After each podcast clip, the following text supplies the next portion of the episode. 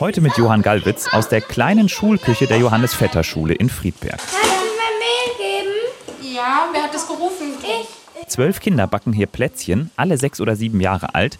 Mittendrin Antonia. Auf ihrem Pulli funkeln Pailletten und ihre braunen Augen auch, als sie einen Teigklumpen ausrollt. Dann wischt sie sich ein bisschen Mehl von der Nase und sticht Plätzchen aus. Aber in welcher Form? Also drei Ohren mit Hörgerät und ein paar Tannenbäume.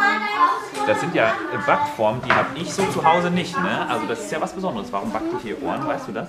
Ähm, weil hier ganz viele Kinder sind, die ein Hörgerät haben. Insgesamt rund 20 Kinder lerne ich an diesem Tag kennen. Alle mit einer Hörbeeinträchtigung. Für sie ist dieser Kurs Ohrenstark, nennt sich das Projekt. Ziel des Ganzen? Den Kindern zu zeigen, wie sie im Alltag selbstbewusst mit ihrer Hörbeeinträchtigung umgehen können.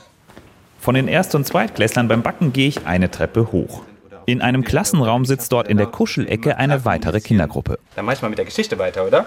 Ja. Dein Arzt, sehr gut. Sie hört Betreuer Max zu. Konkret geht es erstmal darum, dass sie sich vernetzen, dass sie andere kennenlernen, dass man das klar kommunizieren kann, was man nicht so gut hört, dass man es überhaupt erst tut oder seinen Mitschülern davon erzählt oder der Lehrerin davon erzählt. Wie alle anderen Betreuer auch hat Max selbst eine Hörbeeinträchtigung. Er gibt diese Kurse schon länger und sieht auch bei den Kleinsten große Fortschritte.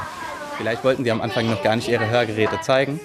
Und dann beim nächsten Mal haben sie schon Sticker auf ihren Hörgeräten oder haben ganz bunte Hörgeräte und tragen sie mit Stolz und das ist wunderschön. Wie anstrengend dieser selbstbewusste Umgang mit dem Hörgerät manchmal sein kann, erzählt mir Lisa. In meiner normalen Schule muss ich dann manchmal mitten im Unterricht einfach meine Batterien wechseln. Und dann gucken mich halt alle immer komisch an und so und wollen alle immer wissen, wie das funktioniert.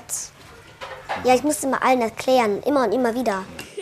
Zurück in der Schulküche. Ich treffe Nicole Schilling, die Leiterin des Projekts Ohrenstark. Sie erzählt mir, dass für das kommende Jahr die Finanzierung noch nicht geklärt ist. 90.000 Euro fehlen. Das Projekt fällt bei vielen Förderungen durchs Raster. Aber sie will dafür kämpfen, dass hier auch 2024 wieder Kurse stattfinden. Und Ohrenplätzchen gebacken werden können. Aus der Johannes Vetter Schule in Friedberg, Johann Gallwitz.